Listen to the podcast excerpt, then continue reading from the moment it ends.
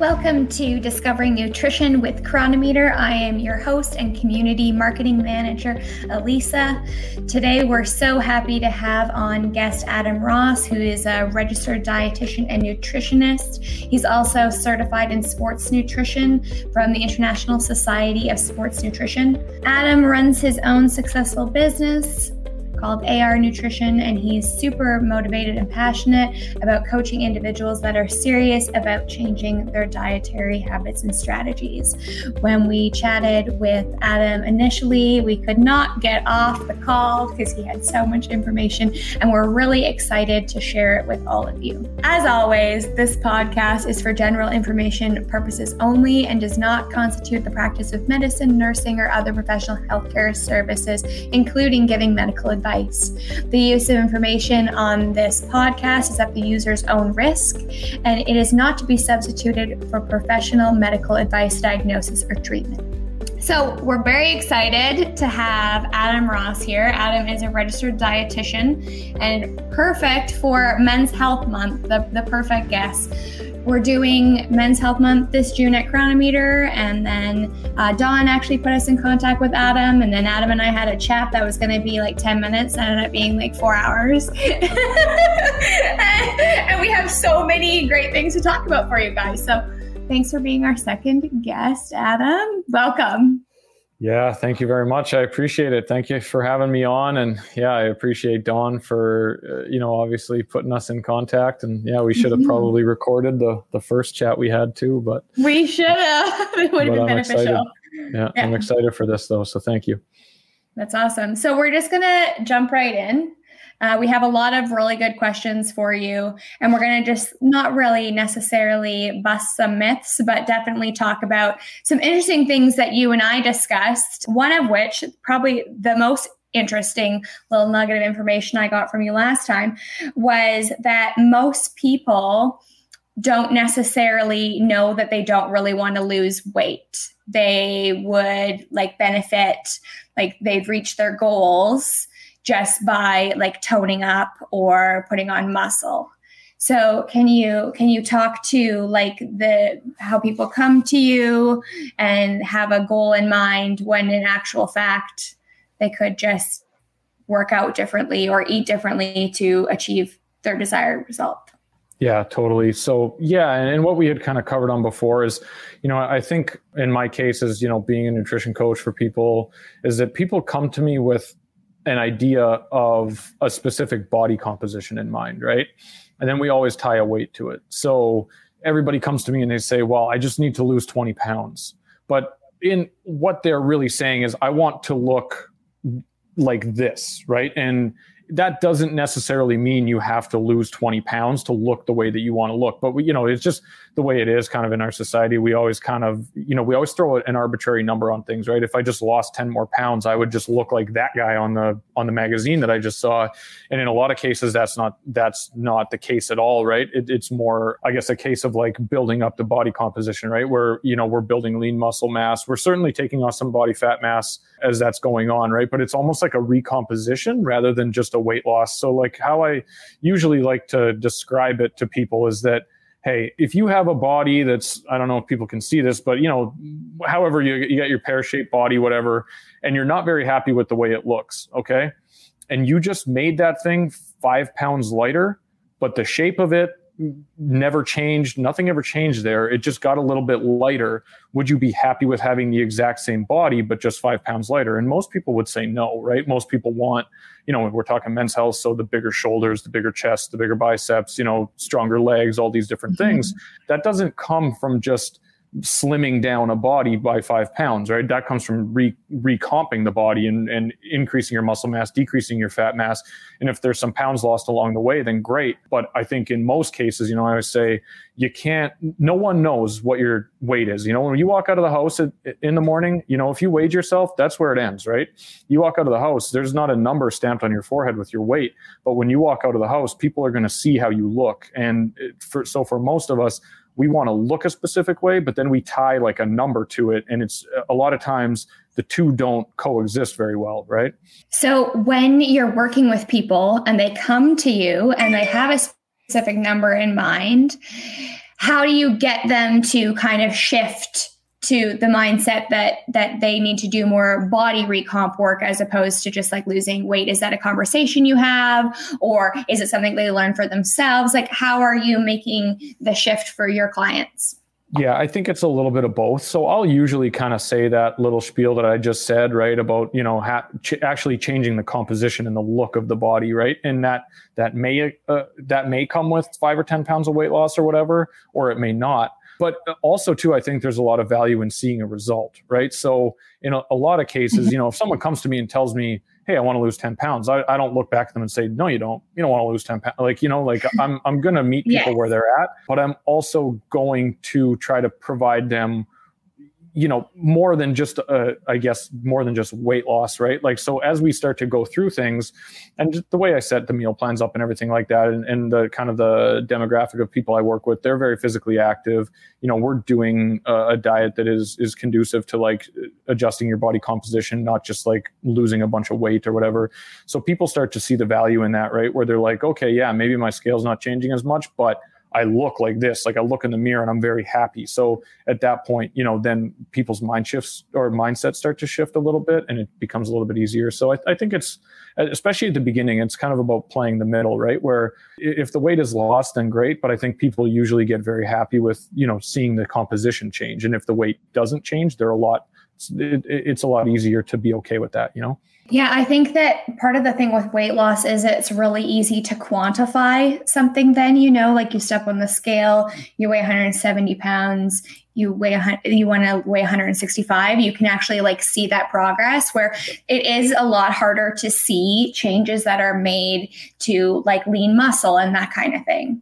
And that definitely take can take a lot more work to put on muscle than to lose weight. So, when you're working with people because society now is so driven at instantaneous results and you know like tabloids are lose 10 pounds in two weeks those kinds of those, those kind of claims how do you get people to actually shift their mindset from wanting that instant gratification versus like building something that's sustainable for them? Like how, how do you walk them through that process? Because you're not necessarily just coaching them on what to eat. You're you're coaching them on how to eat. And it's it's like a mental restructure as much as is a mm-hmm. nutritional one. Yeah no totally. And and i think you know the big thing that i try to do especially right off the bat when i'm first meeting with people is just ask good questions you know? Mm-hmm. i think that's a really important one right? Is to you, you know start by asking a series like good series of questions related to like what they actually want for their body, right? And not only what they want for their body, but what they want for their life, right? And then so if we can kind of create a connection on like how food is going to improve like their long-term ability to like look better and live happier and all these things, then we can I think we can adjust that focus a little bit um, I think you know that that usually goes pretty well for me. You know, and, and I also like to kind of get it out of the way, like right off the bat. You know, when I first start working with someone, is that I don't do I don't do crash diets for people. So mm-hmm. I, I let that be known right away that hey, like if you're here to make dietary change like something sustainable, something long term, then I'm your guy. If you just want a 1200 calorie crash diet or something like that, I'm not your guy, right? But I, I, do think that when we can tie it into a little bit more of how we can really improve, you know, again, it's like, of course, we all want that instant gratification. Mm-hmm. You know, mm-hmm. it's it's great, and and I'm not saying I'm taking anybody through this like well, this is going to be a three year process and blah, blah, blah. You know, like we're trying to get results right off the hop, of course, right? Absolutely. But I, I think if we can tie it into like, hey, you know, a lot of people that come to me, they've done this before, right? They've done the crash diets, they've done the fad diets, and and they've maybe seen a quick result right away, but now they're back and they're unhappy, and now they're reaching out to somebody else again. So, you know, I like to kind of just set the tone at the beginning and say, listen, what I'm trying to create for you is a new dietary strategy, something that's going to be sustainable long term. And eh, you know, I tell people like when you come out of this program of mine, you know, if you like the whole point of this is that I don't want you to see this as like a short term thing where you're like, yeah, I could do this for a couple months. I can put up with this, right? And then, you know, after a few months or whatever, then I'll, I'll just kind of fall back into old habits. Like, I really want people to, you know, I want to work with people to help them understand the sustainability of eating in a healthier way and not only getting the result within a few months or whatever, or starting to get ourselves there, but figuring out how to sustain that right? So like i want people to to look at it and be like yeah i could do this forever. Like i could eat like this for the rest of my life. And then obviously things would just adjust with your life as as that adjusts right well, and I think that the word diet in itself has kind of like diet basically it just means like what you eat. You know, what any person consumes is their diet, but it's it's getting this word that's attached to like being on a diet. Yep. And so I think that maybe like we could talk about how what makes an ideal diet for somebody. You did touch on it. You know, we, we want something to be sustainable. You know, you don't want to look like, oh, I have to give up X for X number of days. What other things would you consider, you know, for people that are listening to this, wanting to know where to start on an ideal diet that's sustainable for them? What does that look like? Yeah, totally. So that's that's my big thing is I always like you said that just the word diet just has this negative connotation now almost right where it's like oh well you know you, when you're on if you're doing a diet you have to be doing something drastic or something crazy right mm-hmm. it can't mm-hmm. just be that you're eating normal food yeah. um, good healthy foods right so yeah I mean in, in terms of and that's why I've kind of you know used the term ideal dietary strategy meaning that you know dietary we still got to eat but we want to just create a strategy for you right we it's not necessarily like a rigid set set of like guidelines that you must do or else you're failing kind of thing, right? So obviously we're planning out calories like macros and paying attention to micronutrients and everything. And that's why Cronometer is great is because I can build all that stuff in there like perfectly, right? Like I can take care of their calories, I can customize that, I can customize their macronutrients, but I can also pay attention to all the micronutrition that they're getting and stuff, right? So that's that's what I love about the program. But then we also have to kind of live in the reality that you know, just because I set up your calories and macros that doesn't mean you're gonna you're gonna hit that every day right like life's gonna get in the way everybody's got work kids travel whatever it might be or there just may be days where just things don't go as planned or whatever right? So you know I, I think this is kind of where if if we can get into kind of understanding a structure of like here's how much you know protein you're going to want to get in a day here's how much carbohydrates and things like that in specific meals and then build a, around that with a lot of good healthy high quality like you know more plant-based foods like lots of veggies lots of berries lots of fruits our good complex carbohydrates and stuff and we can kind of learn how to build that into like you know build a plate essentially right like build that into like what an ideal meal is going to look like for you then i think we have a lot like a structure that we can follow right so even if i go out to a restaurant I know I can get X amount of mm-hmm. protein, I can get a carb on my plate, and I can get a bunch of veggies or something like that, right? And it and it kind of can move with us, and it can kind of you know we can use it to shape how we eat our foods, but we don't have to be like prepped or always weighing and measuring or whatever at all times, right? So I, th- I think that once we kind of have that framework in place and we understand kind of what an ideal plate or an ideal meal is going to look like for us, then it be- it travels a lot easier, I guess. You know, is kind of how I would put it. That, that's awesome. So you think that you'd obviously look at the nutrients you need, but also just like look at lifestyle, your eating habits, like eating out, eating in, if you're preparing meals for your children, like uh, considering all of those things, you sit down and you t- you discuss all of those when you're working with your clients. Yeah, hundred percent. Reality is right. Like we've all got we've all got stuff. So I'm huge on meeting people where they're at and understanding that like I can make you I can make you the perfect macros. I can put everything together in just the right amount of grams or ounces or whatever, and we can plan it out perfectly, right? Which, you know, which I, I do that and they get an example of that, but I know that it's never going to go that way, right? So we then have to sit down and figure out, okay, what's what's in the way? What is the life things that we need to get around? And uh, I'm kind of I'm huge on I always talk about having like a plan ABC, right? And to me, like plan A is going to be like yep, I have either like meals prepped and waiting for me in the fridge or something like that, or I have planned to like you know make my dinner pre-portion it out whatever and, and eat, you know eat in alignment with my macros.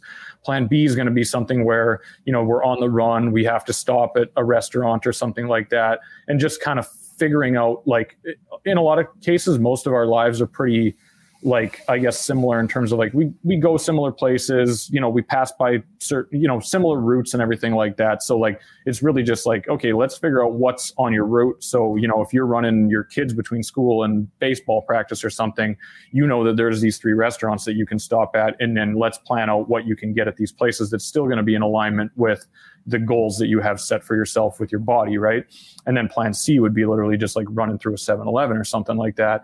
And the nice thing about now, just in general, there's there is more of a focus on health societally, right? So yes. you're always going to be able to, even if I go into a 7 Eleven, I can find at mm-hmm. least a, some snacks and, you know, stuff like that. That's still going to be, again, it's, it's maybe not perfect, but it's still mm-hmm. in alignment with where we're trying to go.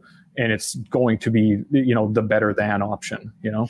Yeah, in a pinch, I'm all about those builder uh, Clif Bars. I definitely keep one of those in my truck. That is my plan D. My plan D is no stops whatsoever, yep. and I'm gonna I'm gonna eat this Clif Bar in three bites. Totally. Uh, I, I love that. So I think just if people could just sit down and, you know, people when when they're getting into a diet, they're just really thinking about the foods. You know, like I can have this, I can't have that. I'm gonna grocery shop for this, I'm gonna grocery shop for that. But I think that what you said is so important because I think that just like planning for the ups and downs, the curveballs, that's like that's when re- someone really sticks to a diet, right? Because yeah because I know that I've been sidetracked before, you know, running out of town goes way later or illness comes up and you can't go grocery shopping and then you're just like kind of like piecemealing something together and it's never good. It's always messy. And then honestly those kinds of things have derailed me before. So i think that making a plan should be included in part of a diet and i love that you're doing that. And that brings me to our next question. So one if of the things. Just, could I just cut you off? Could I say like one thing about do. that? Sorry, Please just do. No, I love it. Because this is one thing I, I really have and this is why like the the whole like fad diet or super rigid and, and that's why i try to keep to more of a structure is that a lot of times like you said we we have this idea that things are inherently like bad right so mm-hmm. if i if i got to stop for a sandwich or something that's bad because i had bread it's like maybe that was your very best option. And if you didn't stop for the sandwich at four o'clock and you tried to wait it out until dinner at eight, then you're stopping at a McDonald's because you're so hungry at that point that you can't even think straight. So I, I think the the big thing for people is that you know, especially like you were talking about, you know, if we're tr- trying to kind of follow along with like a diet, right, or we're just really trying to improve our eating habits and stuff, we get in a in this position a lot of times where we think like th- these are the good foods I have to eat, and these are the bad foods that I can't mm-hmm. eat. But what we don't, what I like to me, adherence is a little bit different, right? Adherence is more along the lines of like we're we're not trying to be perfect we're just trying to be better than we would have been in the past or better than like we're just trying to do better than we would have done right so like a lot of times you know for me for the people i work with adherence might be the turkey sandwich or something because mm-hmm. that kind of saves you through the afternoon. Is it is it the most nutritionally dense meal you could possibly eat? No, it's not. But does it cover your bases? Does it get you some carbs? Does it get you some protein? And if you throw some veggies on that thing, does it get you some micronutrition? Yeah, it does, right? And it's like if if we can start to think of things a little more along those lines rather than just like good or bad. Like sometimes I think it's just like you said, we're too quick to get derailed when we think we've done something wrong. I think a lot of times if we can just plan options that are better than and start to uh, consider that more of being adherent, it goes a little bit easier and it's taken a lot of pressure off too, right? Because a lot of us, and I've been there too, it's like if we're not eating our chicken, quinoa, and broccoli, we feel like we're doing it wrong. And it's mm-hmm. not, it doesn't have to be that rigid. You can still get a really good result by just choosing good foods very often and then doing your best in those off times, you know? I love that you're saying this as a coach because I think a misconception for some people, not all, but definitely some, could be that you hire a coach like yourself and then you're like locked into this commitment, not only to yourself, but to somebody else. Mm-hmm. And you're, you know, a lot of people are people pleasers. A lot of people don't want to let their coach down. They don't want the hmm. shame. Yeah. You know, they, they might not want to log some things and not be totally honest. Like someone published a great blog about like lying to to Cronometer. Uh, I thought it was so good, but it's at the end of the day, your body tells the truth. You know, like whether you're logging it or not. That's why I log everything. I have no shame. Yeah. Uh, but but I love that as a coach that you're giving this leeway because I think working with with someone that understands that that does not expect perfection, it would be very freeing. And I think that like that would help with the, with the with the cycle a lot of people you know have some emotional eating cues sure. and that kind of thing and and that would definitely go a long way And totally. the other thing that you hit on that I love as well, and I'm going to quote our nutrition scientist, Karen, uh, she said, food doesn't have morals. Food is not good or bad. And I think a lot of people are surprised that we have a bagel station at work. People are like, aren't bagels bad for you? And like, like yeah. we are, we are also human. We also, you know, want to enjoy food because I, I think food is one of life's greatest pleasures. Totally. Yeah. And and that's the thing, right? Like we are all human and like it would just be hypocritical. Like I'm a human being too. Like I like to have whatever, you know, every once in yeah. a while I'll get into some pizza or some chocolate or whatever. So, you know, for me, I'm I'm big on I got a couple of different like I like to talk about kind of like two buckets when we're talking about like our our dietary approach, right? Like we've got our nutrition bucket. Like I always want you know, I, I think it's going to be beneficial for everybody to always be trying to fill that nutrition bucket as often as they can, right? So that's, you know, your your healthier options, right? Your good lean proteins, good complex carbs, healthy plant-based fats, you know, lots of fruits and veggies and all these different things. Those are going to provide all, you know, great calories, good macronutrients, good micronutrition but at the end of the day, too, we also still have to have some enjoyment in there, right? So we kind of have like our nutrition bucket and then we have our foods that we enjoy bucket. So, you know, at the end of the day, if we've kind of hit all our bases nutritionally, it's okay to have that treat or whatever, you know? Mm-hmm. Or if it, again, kind of back on the topic of adherence, like if having that piece of bread with your dinner helps you eat a really high quality diet, because like maybe you love bread, it's your favorite thing in the world then don't quit yes. it. Like just fit it, you know, fit it in. Like and oh, I love that, Adam. Don't quit it, just fit it. I've never said that before. That was the first time I ever said that, but it well, did, I, ring, that, it did that, ring nice. That is a hashtag we are going to be using from now on. All right, I like that. I'll use it too. But but literally, you know, like if we're if we're eating a, a healthy diet and like bread is that thing you've loved forever, or ice cream or something like that then literally like I want you to find a way to fit that into your diet because it's going to help with adherence long term, right? Because what's going to end up happening is you're going to try to cut that ice cream out or that bread out for three, three or four weeks, and then you're going to crack. You're going to feel like that failure that you talked about, and you're going to end up mm-hmm. going off the rails, right? Whereas if we just plan that into your day, and it's like, all right, let's just do really good, you know, breakfast, lunch, snack, dinner, and then have that bread with your dinner or have that ice cream at night with your with your kid or something like that and just kind of make it fit you know and and takes a lot of pressure off and it also helps with quality of life. And to me that's adherence right? It's we don't try for perfection. We just try for adherence the best we can. I love that. And so one of the things I wanted to talk about was working with a coach one on one because out there, there's so many diets that are on the internet. You know, like you can download a 30 day plan for keto, you can do it, you know, the vegan, it, what is it, veguary for.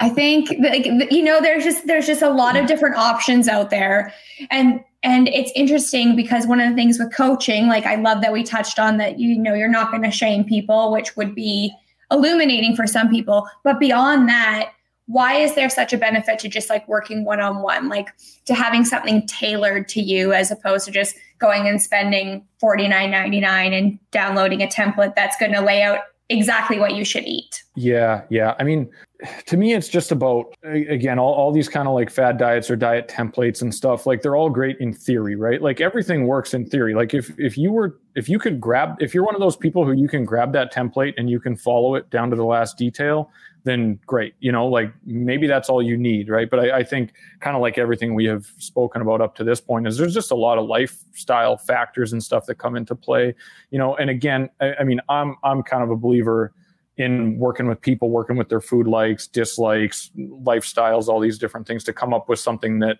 because again, I mean, if I have to follow a template, how long am I going to follow that template for the rest of my mm-hmm. life? Like, I'm not trying to change somebody's life for one month. I'm trying to change it for the rest of it. Right. So I, I think that's the thing is like, and that's the problem where a lot of people say, well, I did this diet and it worked you know, I did it. I did keto for four weeks and it worked. I lost 10 pounds. Like, all right, well, where mm-hmm. are you at now? Well, I'm, I'm up 15. Like right. I gained those 10 back and I'm up five more.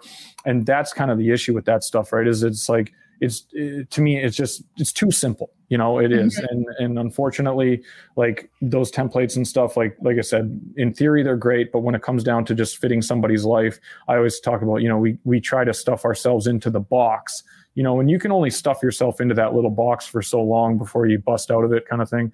So oh, I, I prefer like with, you know, my idea of, of the dietary strategy, we kind of create your box, you know, like let's figure out what parameters you need to live within so that you can get the goals you want but you also get to have the those the life that you want as well right? So that's where i think that the one-on-one coaching comes is just a little bit more beneficial right? And then not only that but i mean the the hugest piece of nutrition in general is the mindset piece, right? Like, mm-hmm. you know, if it was as simple as just, I think everybody knows what to eat for the most part. We all know what we need to be doing, but none of us are doing it, right?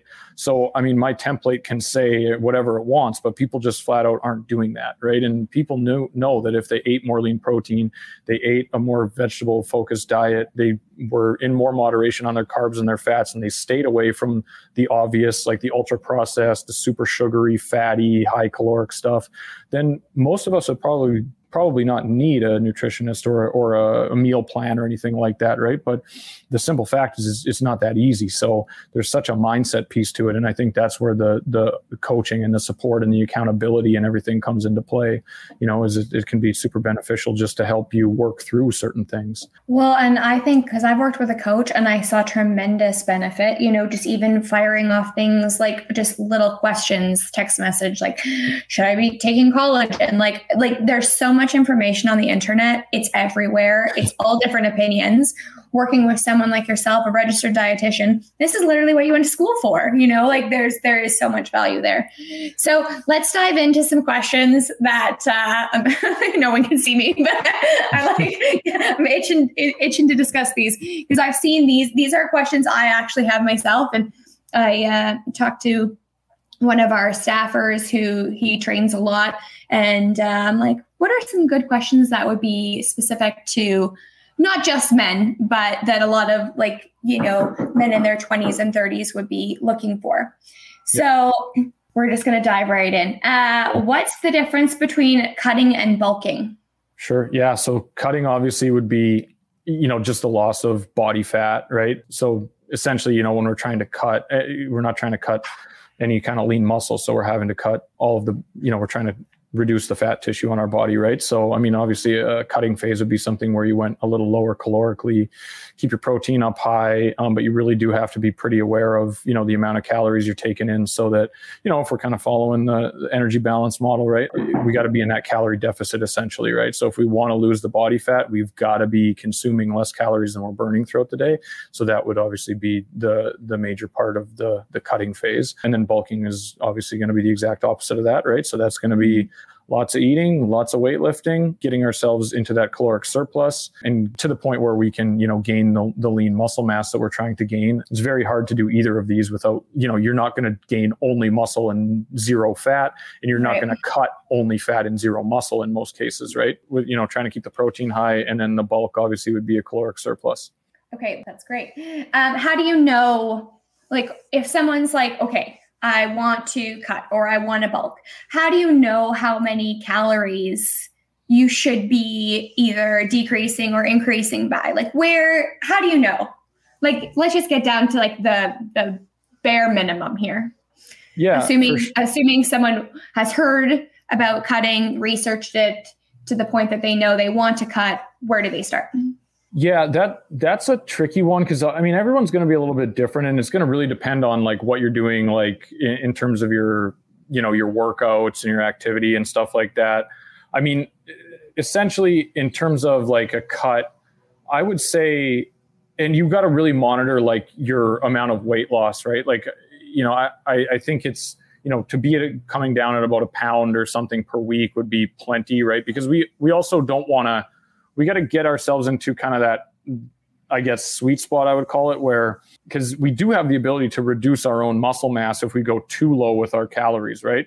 right. So we we essentially want to keep our our calories at a level where we still have energy for our workout, obviously, right? Because I mean, if we're if we got no energy and we're just having trash workouts, it's not going to be beneficial to really probably even to our cut and certainly not to like maintaining our muscle mass, right?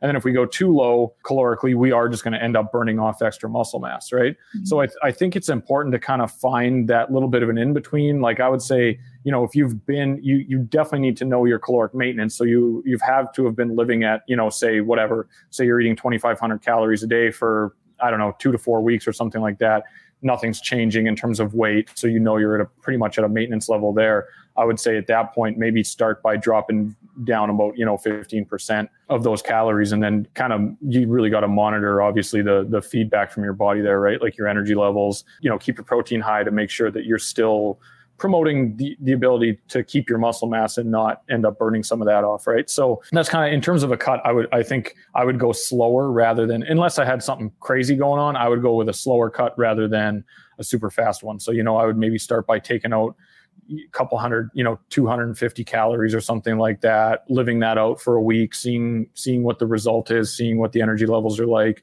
and making sure that you're still having the ability to have hard workouts. And then obviously we can start to reduce it, you know, by maybe 100 calories or so from there as needed, right? Until we get ourselves into a point where we're really happy with kind of the amount of like fat mass we've lost and then obviously maintaining the muscle. So that was my next question is about how long should each process take? But from what you're saying it's kind of subjective to the individual and how quickly they want to get there, is that right?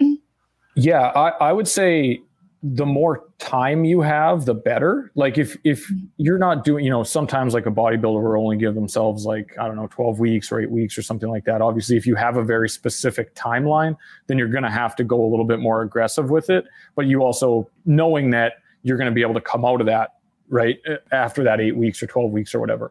If you're just in it you know you're just trying to get leaner and you don't have a super specific timeline i would do it a little bit slower rather than fast there's now yeah i mean you got me going now. There's two ways. We could go with a little more sprints and you could just cut the calories quickly get the fat loss and then bring the calories back up. Or what i prefer to do with people is go a little bit slower because then that way it's a little bit uh, easier to maintain right? So like the, the faster it is obviously the harder it is to maintain because you're going to really have to drop the bottom out of your calories and everything and you're not going to be able to maintain like your energy levels and even the, the level of like nourishment that your body needs right mm-hmm. in terms of getting all your vitamins minerals all that stuff so i would prefer to go a little slower if you had the time and really work your way into that deficit and see the, the the fat loss a little bit slower over time but it's also very maintainable at that point too right and then obviously by not having to reduce calories as much we're not getting like the lows in energy as much. We're not getting as much hunger as much cravings mood swings all that sort of stuff. We're still able to nourish our body a lot more and we're still able to maintain muscle mass probably at, a, at an easier level as well. I've read, I'm not sure how credible this was on the internet, but that you should only live in a cutting phase or a caloric deficit. I think it was for 12 weeks a year was like the blanket statement that that the person said is there any truth to that? Like because obviously if you're constantly in a caloric deficit there are some repercussions on on your body. Like you you hinted at well you flat out said like you know energy levels and cravings and and that and nourishment how long should someone live in a deficit for? Like what's the maximum? What are the repercussions if they're in there for too long? Yeah i don't know if like the max would be 12 weeks. I think again it would be depending on how you know how much you're dropping the bottom out of the calories and everything like that. There'd be so many different factors that went into it right? Like your activity levels your ability to recover from all this stuff. But uh, yeah, I mean, essentially, like kind of what you're getting at is is you know the longer you do it, the more the body's going to start to adapt and adjust as well, right? So for a lot of people, what we do is we get into these these low calorie states and we try to live there forever and it just becomes it's not beneficial right because essentially what's going to happen is the body's going to adjust your metabolism may slow down a little bit just from that metabolic adaptation where it's like all right my body's going to make do with or do its best with the calories that are available to it right? So you know if i'm not providing it as many calories it'll probably learn to live on a on a lower calorie intake right? And then also we get a lot of you know different adaptations in terms of just like a decrease in your your NEAT right? Your non-exercise activity meaning just like you, you won't be as active. You won't be as motivated to like get up and take a walk or go do some things or you won't be as animated with like talking with your hands or moving your feet around at the table. Like all of these things are ways that the body actually the body actually does this intentionally to conserve energy when we're not providing it the amount of energy it needs, right? Like your body's very smart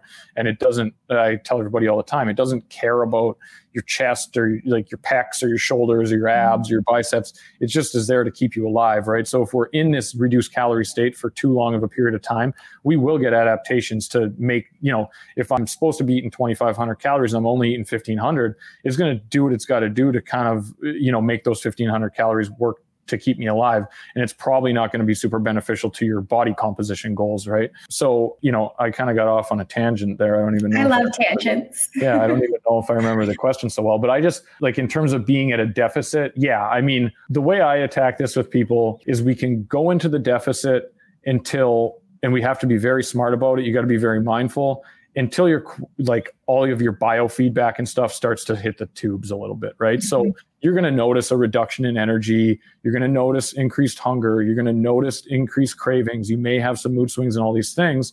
And then at that point, yeah, we're probably going to want to bring the calories back up for a little while, do, do a little bit of like a, you know, refeed, if you want to call it that, mm-hmm. re-energize, re-nourish, you know, and, and just make sure we get the body the calorie or the calories that it needs and that it's looking for.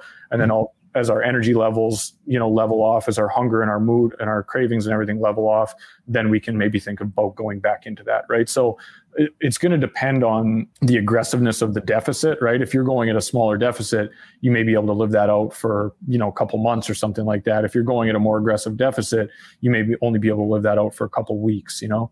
This is so this is so it's so systematic. Do you know what i mean? Like it, it this is so much to consider beyond like actually like what you're eating. This is how you're eating and how to reach yeah. your goals. I was going to say, and that's the big thing too is goals, right? Because when when we're in that deficit phase, we're really doing our body a disservice in terms of our ability to like build extra lean mass and everything, mm-hmm. right? Like when we're at that deficit, we're trying to lose fat mass and we're trying to just hang on to muscle mass. We're we're right. it's going to be very difficult to be or almost next to impossible or whatever to be really building muscle especially the more the def the lower the deficit goes or the the wider the deficit is right? So it is really going to depend on goals related. So if you're one of those guys like we kind of talking about bulking like if you're really wanting to put on muscle you've got to eat more food right? If you're really just wanting to mm-hmm. focus on fat loss and you're not worried about a little bit of muscle loss or just only being able to maintain then you're going to probably want to hold on to that deficit for as long as you can you know? This takes us to our next question Perfect. about muscle gain are there shortcuts? Can I get big fast? And I'm not talking like a steroid shortcut. I'm talking a nutritional shortcut. I want to get jacked out and then I want to be jacked tomorrow. If, if people on, you know, can lose 10 pounds in, in uh, two weeks, I want to put on 10 pounds of muscle of muscle in two weeks. How do I do yep. that? Can I do that? Yeah, I mean, how fast it goes on is debatable, probably, right? But I mean, eat and lift, right? I mean, that's the thing. I mean, it it takes honestly, you got to be at that caloric surplus, right? It takes a mm-hmm. lot of food, a lot of excess energy in the form of your calories to build that muscle. And then you got to be creating the, the stress on the system that it has to rebuild and repair from right? So you know at that point i, I would say you know you're going to want to be doing a little bit less cardio. You're going to be wanting to focus heavily on a good amount of lifting some heavy lifting some volume based lifting all these different things. And you know like don's the guy for that. He can he can talk all those numbers about the the oh, programming oh We'll, we'll get him on those. exactly. He he'll he'll he'll give you all the all the right things in terms of the workouts and you know the volume and all that stuff. Um, but in in terms of food, yeah, I mean you're you just really got to eat right. And the the interesting thing I'll say about that too, and I think this is a lot of athletes get into this problem and uh, not only athletes but you know just like good solid weekend warriors or people who are really training hard is that and we're trying to eat very healthy at the same time and this kind of comes back to that like good versus bad food a little bit too. When mm-hmm. when we have a, a need for a ton of calories like if i'm you know say whatever your maintenance i've used the 2500 so say your maintenance is the 2500 and in, in order to build that muscle mass you're going to want to go about 10% higher than that at least right? So let's just say we really go crazy on it and we go you know up to 3500 calories it's very hard to do that from chicken and salad and some white rice or something like that right, right? so in in that case that kind of comes back to like that whole fill your nutrition bucket but then there you're going to have to fill your calorie bucket. So that may lead to like having some foods that maybe we wouldn't say are, are perfectly healthy for us but they provide the calories we need right? So i think it's important there that you know we obviously we got to get on the high protein but the protein's only going to help you to a certain extent as well you know after about probably 2.5 grams per kilogram or something like that you're really probably not going to be building extra muscle because of the protein you're eating. So then it becomes more about planning out your carbs and your fats in a in a more strategic way to make sure that we're getting the increased calories so that we can build the muscle, you know? Okay. So you've decided that you're you are going to bulk. How do you try to like you won't know the kind of weight that you're gaining. You know there's really nothing that can tell you beyond like getting different kinds of scans. Yeah. like the the regular person at home beyond like looking in the mirror and seeing their aesthetic how do you know that you're gaining muscle as opposed to fat when you're gaining weight? Yeah that's the tricky part. I would say the mirror. Like that's mm-hmm. that's kind of how you're going to have to do it right? Like you're going to really have to monitor how th- your, your own progress right with your composition. So if you do find i mean you're to have to be okay with maybe getting a little puffier you know maybe not as defined or whatever in order to put that that bulk on. I, I do think it's important to understand where you know like for example i gave the example of like you know from 2500 up to 3500 if you do the 3500 calories and you're gaining weight rapidly and you're looking in the mirror and you're like all right i'm like definitely putting on some significant body fat. At that mm-hmm. point you're going to probably want to scale back. Like i think probably going about like 10% over maintenance is probably the a nice place where you can be where you can be adding addi- additional muscle without adding a lot of additional body fat. You know getting above that you may start to kind of plateau in terms of the amount of muscle you're building but continue to add fat mass, right? So I would kind of toy with that, right? I would start with that 10% number over maintenance and then and then really just monitor with the mirror, right? So obviously things aren't going to be you, you got to kind of get over the fact that things aren't going to be as uh, I guess lean or as cut as as they were in the past. But you know, if you do find that you're really starting to gain some rapid fat, then you just need to cut those calories back a little bit. So it sounds like it's just a process, you know, that people have to kind of be married to, like to understand what works specifically for their body and then like go and adjust and then try something new until you really understand, you know, this isn't necessarily for the faint of heart or someone who wants to just do something for two weeks. This is a commitment. Yep. Yeah. And that's totally. great. Do you track your nutrition yourself? I do and I don't. I do at at certain times of the year for sure. And I will say tracking it was the best thing I ever did. And that is why I do macros with people. That is why I have people track their food when they work with me because there's no better way to learn about yourself, about your dietary intake, about your caloric intake, and all that stuff than doing your weighing and measuring and tracking, right? Like, you know, I, I'll say this to everybody like, if you have never done it, you probably have an idea or like this thought of like, oh yeah, I just eat, you know, I eat 150 grams of protein, 200 grams of carbs, and 50 grams of fat every day. And I'm telling you, you have got absolutely no idea. Um, so actually, true. You know, like until you put something on a scale and you weigh it out and you and you track it and you log it, right? So I definitely when I need when I've got something going on that I really want to prepare for, I'm really trying to take things to another level. I 100% am getting on my food log. Or if I'm just been having a rough couple weeks or I'm curious about certain things, um, then I definitely will get back in there as a way to kind of like get a little bit of accountability to myself. So I, I kind of go in uh, ebbs and flows with that. I'm not the guy that does it every day. Um, I know you know you're you're good with that. You do it every day, but I uh, I'm super consistent with the foods that I eat as well. So like you know like for instance like I have this little white like soup ladle thing and mm-hmm. I use that for my rice. And I know that one scoop of of rice from that ladle is two ounces. So I know that you know, give or take, right? Like if I'm doing mm-hmm. two scoops of my rice from uh, the ladle, I'm getting four ounces of rice or whatever, right? So like because I took the opportunity, and I would recommend this to people too that maybe weighing and measuring and logging food for the rest of their life is kind of like you know deterring them from even trying at the beginning. Yes because a lot of people feel like that, right? Like, oh, well, if I can't do it all the time, like, why would I bother? But it's the learning process, right? So, what I always recommend is like do it for a while and learn what is that ideal intake for you. So, understand what, you know, I mean, I'm in, in the US now, so I talk in ounces now, but, you know, understand what six ounces of a, of a protein looks like on your plate. Understand what six ounces of a carb looks like on your plate. You know, understand what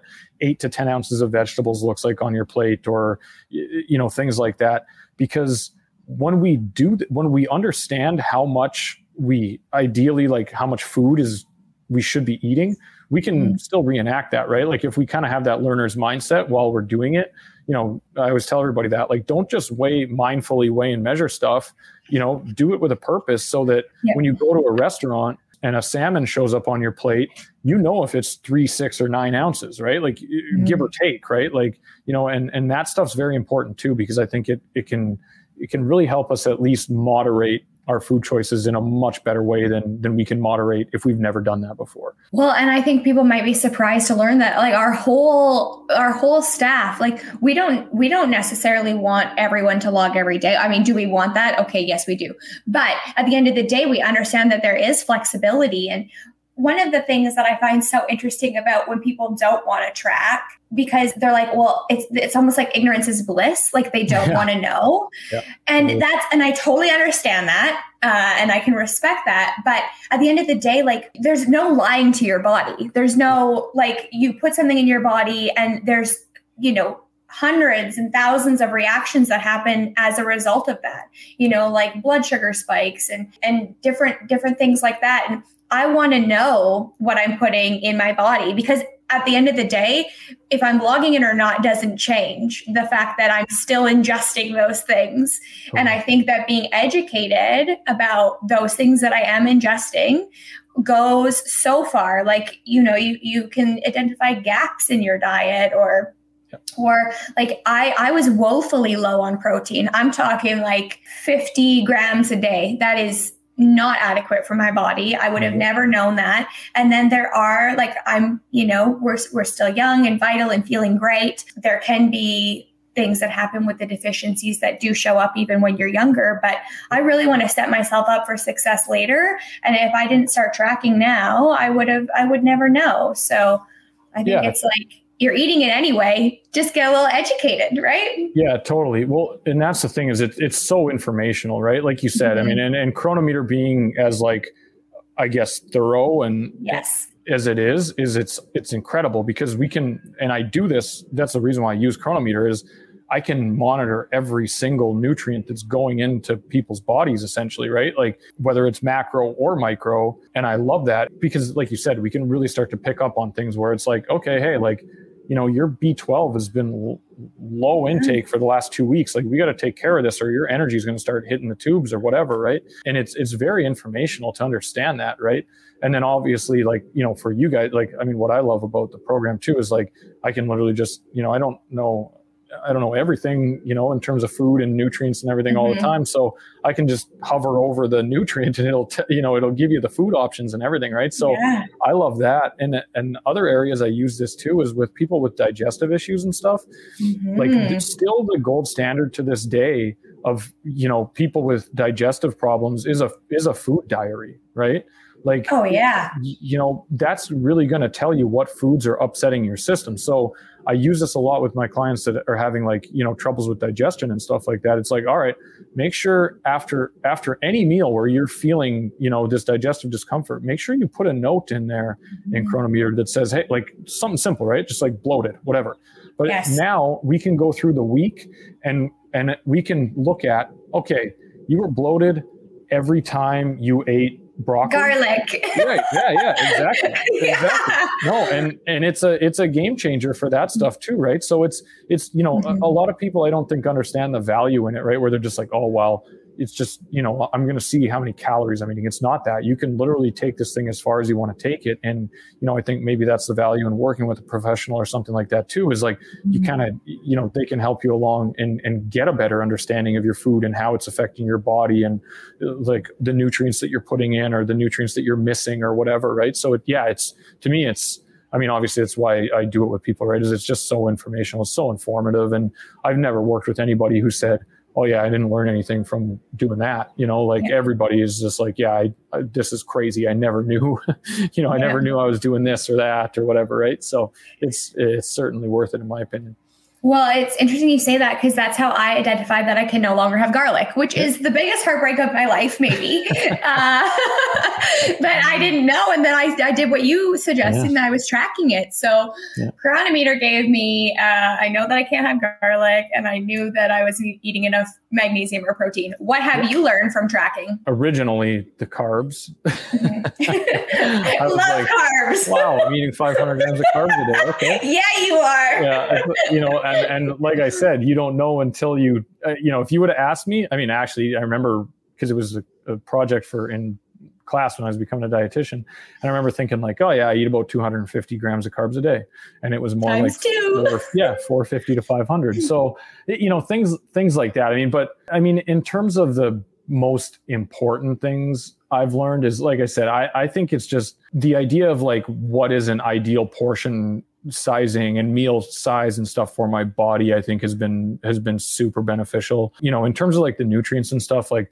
i love that information and you can always go in there and you can toy with things and you can make addition you know make additions to foods or make subtractions if you're having dietary issues and stuff. But i mean to me and especially even now with the way the you know the kind of like the dietitian or from kind of what i'm seeing in terms of like the dietitian world is that a lot of people are going to this more intuitive eating model and stuff like that. Um, but i think for a lot of people the reason why we have these issues with weight and all this stuff a lot of times is that we don't understand what what true like what a true portion size or meal size is going to look like for us.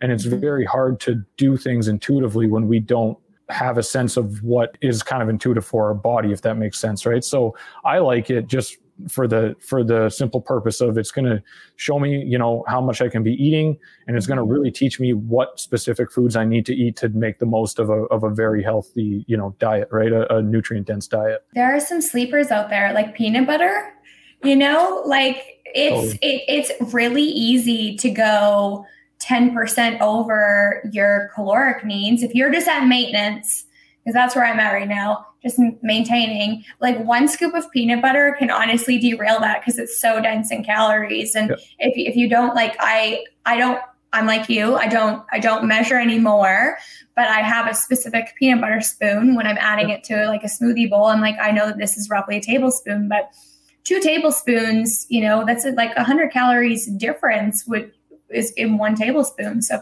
yep. foods like that, I think it's really good. You know, like fruits and vegetables, maybe yep. it's not as big of a deal, but when you're looking at like really dense caloric foods, then yep. tracking is key. And peanut butter is a great example because a lot of people think that peanut butter is protein. And I like that, you know, that obviously Cronometer has the percentages, like everything based on macro percentages, right? So if I click, if I log a peanut butter, I can see that 80% of it is fat, you know, 8% of it is uh, protein and 12% is carb or whatever it, it, leads up to. I don't know the exact number, but, mm-hmm. you know, and then all of a sudden that's a mega eye opener too, where you're like, oh, yes. I was adding, you know, I've had people say anything, right? I'm just going to add, oh, I need more protein. Okay, I'll have more oatmeal. I'm like, no, that's not a protein source, right? Or like peanut butter is a classic one for a lot of people, right? Oh, I'll just eat more nuts. It's like, okay, well, that handful of nuts was 400 calories and oh, it was yeah. 12 grams of protein. Like that's the, you know, that's really not balancing out. So I, yeah, like for those reasons too, like you said, right? Like calorically, we start to figure out how to kind of fit things in a little bit better, but we also get a better understanding of like what truly what foods are, are providing what nutrients to our body as well. Speaking of nutrients, being that it's Men's Health Month, what do you think is the number one? Actually, I'll, I'll, I'll restructure the number one macronutrient that men should pay attention to, and the number one micronutrient. A micronutrient. We've used that word a couple times. For those of you that don't know, it's just the fancy word for vitamins and minerals. So, what do you think men should be paying attention to while tracking? Yeah. So, I mean, obviously, you know, when it comes to macronutrients, like I'm going to always defer to protein. You know, I mean, yeah. to me, protein is the king. It is the thing that, you know, essentially you, from what I know right now, you're not really going to have too much of, right? And for a, mm-hmm. a, number of different reasons, right? I mean, it's great for satiety, right? It is great for the thermic effect of food, right? So our body's actually going to burn calories in the digestive process. But protein has a 30%, roughly 30, percent thermic effect as opposed to carbs and fats, which are like three and five.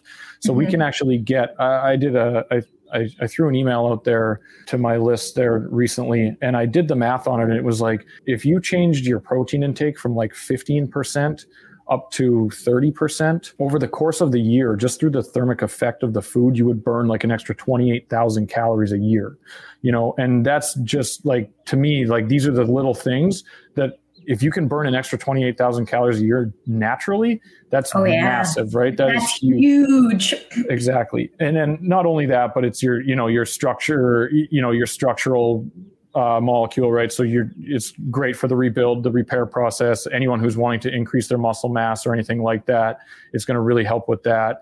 Um, and then it's a, it doesn't digest, it doesn't get stored as uh, as body fat as readily as um, carbs or fats are going to, right? So it, it breaks down into amino acids that get utilized throughout the body. It's not necessarily stored in fat tissue. So for all those, those are like my big four reasons that I would really hammer down on the protein is, you know, thermic effect can be, can be massive in terms of your additional caloric burn throughout the you know the day the week the month the year especially. And then satiety is huge right? So when we're trying to manage our, our food intake we want to make sure we're full. And if we're eating extra protein we're going to you know have that extra satiety. So those those two things are huge right? And then obviously uh, you know in terms of micronutrition I would kind of say magnesium is one of those things that mm-hmm. a lot of people are missing out on just because it's a precursor to so many other things. I think it has something to do with like 300 mm-hmm. enzymatic processes in the body or something like that, right? And it's, you know, the other thing that kind of comes to mind is like vitamin D intake, but magnesium also helps in the absorption of vitamin D and things like that. And magnesium is one of those things that is easily lost, especially right now or in the summertime, or anyone who's training hard. If you're sweating a lot, that's one of those things that gets easily lost in, in like just from sweat and just from running your body hard and everything, right? So just for the variety and the the amount of influence that magnesium can have on your body, I would go with magnesium on on uh, micronutrients. I love that you said both of those things because we actually have a, a men's health nutrition score now for the month of June 2022, I should specify. It's free for all male users. Um, and then otherwise it's a gold subscription feature. But two of the things that we decided should be included in this score are protein and magnesium. So perfect. Yeah, no, that's great. Yeah. I think that's so now there's there's there's other nutrients as well, and it just like will tell you if you're hitting hitting those nutrition scores are cool because I just like at a glance like how's my bone health, you know that oh, kind totally. of thing. Yeah, yeah, those yeah. things are great. Yeah. And then just one takeaway before we wrap up what is one practical piece of advice if anyone that's listening to this what is the one thing that you think that they could do today that would change their life for the better in terms of their health and nutrition? Okay so i have a little thing that i use and i call it minding your p's and q's all right? So i think if people could mind their p's and q's a little bit more nutritionally they could see a massive benefit. So I'm I'm kind of using my little P's and Q's as a way to get in some extra here. But in terms of our nutritional P's, we've got protein and we've got plants. And then our nutritional cues are quantity and quality. All right. So I'm a huge believer that you know, obviously we need the right amount of protein in our diet for all the stuff we just talked about. And then plants, they just provide such an incredible benefit to your body nutritionally. And like we've talked a lot about micronutrients and everything like that. And when I say plants, I mean, you know, anything, vegetables, fruits, you know, good plant-based carbohydrates, good plant-based fats like olive oils, coconut oil, avocado oil, things like that. Basically, if we can really take care of our protein intake and our plant intake and we kind of focus there, that's going to be the majority of what you need right there. You know, and I, am big on starting with what you need first. So load up that plate with protein and load it up with plants. And then if you got room for more later, then you got moderation, you know, in the rest of the mm-hmm. stuff. And then that's kind of where the quantity and quality comes in, right? So if we're doing the good lean proteins and we're doing the plants, we're going to be taking care of our quality right there. That's going to probably cover the majority of our bases. And then, like I said, if, if we're doing these good quality lean proteins and we're doing a lot of plants, these are also very high volume, low caloric foods, right? So that's going to help take care of the quantities as well. So we can eat uh, large amounts of you know very lean proteins and we can eat even bigger like eat as much veggies and, and berries and stuff as you possibly can and now you're going to be taking care of the quantities right so that i would just say for people if they could you know if they can remember that before you sit down for a meal mind your p's and q's get your protein get your plants, make those the focal point of every plate that you make, and then you've got your cues taken care of well as well, right? You've got your your quality taken care of, and you've got your quantity moderated pretty well. That's amazing. We we have a couple like quotable Adam quotes, Coach Adam quotes. We have uh, "Don't quit it, fit it." Uh, yeah, I got to write that down. I'll forget that. Yeah. I have it here, and then mind your p's and q's. Adam, it's been so great having you on here. I think that you should just come here all the time because you're you're such a good source of information. Where can people find you if they just cannot get enough? Yeah, sure. So if anybody wants to look me up, um, you can find me on. I'm on Instagram a lot. So my my handle or whatever on Instagram is Adam underscore Ross underscore RD, and I put out a lot of info on there. I also have a free Facebook page. So I will give you the name of that as soon as I call it up here. We will provide all of these links in the show notes as Perfect. well. So I have the free Facebook page, which is called a.r.nutrition. Simple nutrition, amazing results, life changing health. That's the the group name's probably a little too long, but that's the whole name. Yep, and then also website. So is it, website is just arnutrition.net. Yeah, that'll lead you to anything I've ever done. I've got some a lot of free resources on there. You know, um, uh, free uh, training for macros. I've got an ebook, and I've also got um, like a getting prepared for summer package as well with some some information Ooh. on there for free. I'm gonna need that. I'm gonna need that now. Exactly. Uh, exactly. okay, that's awesome. If someone wants to work with you um, and have you as their coach, can they like DM slide you, or do you prefer that they contact you through the website? How do people work with you? Yeah, no, however you want to get a hold of me. So shoot me a note, whether it's, yeah, Instagram DM or Facebook, or I also have a link in my bio on Instagram to, uh, you can just book a Calendly appointment with me. And I also have that on my website as well. So yeah, whether, no matter whichever where or whichever place you, you want to look me up, there's always a way to book a call with me for sure. Awesome. Yeah. Adam, thank more. you so much for sharing your knowledge with all of us Cronometer lovers. We really appreciate having you on here. Yeah. Thanks for having me, Eliisa. It was my pleasure. We'll talk to you next time. You got it. Thanks. See you. Bye.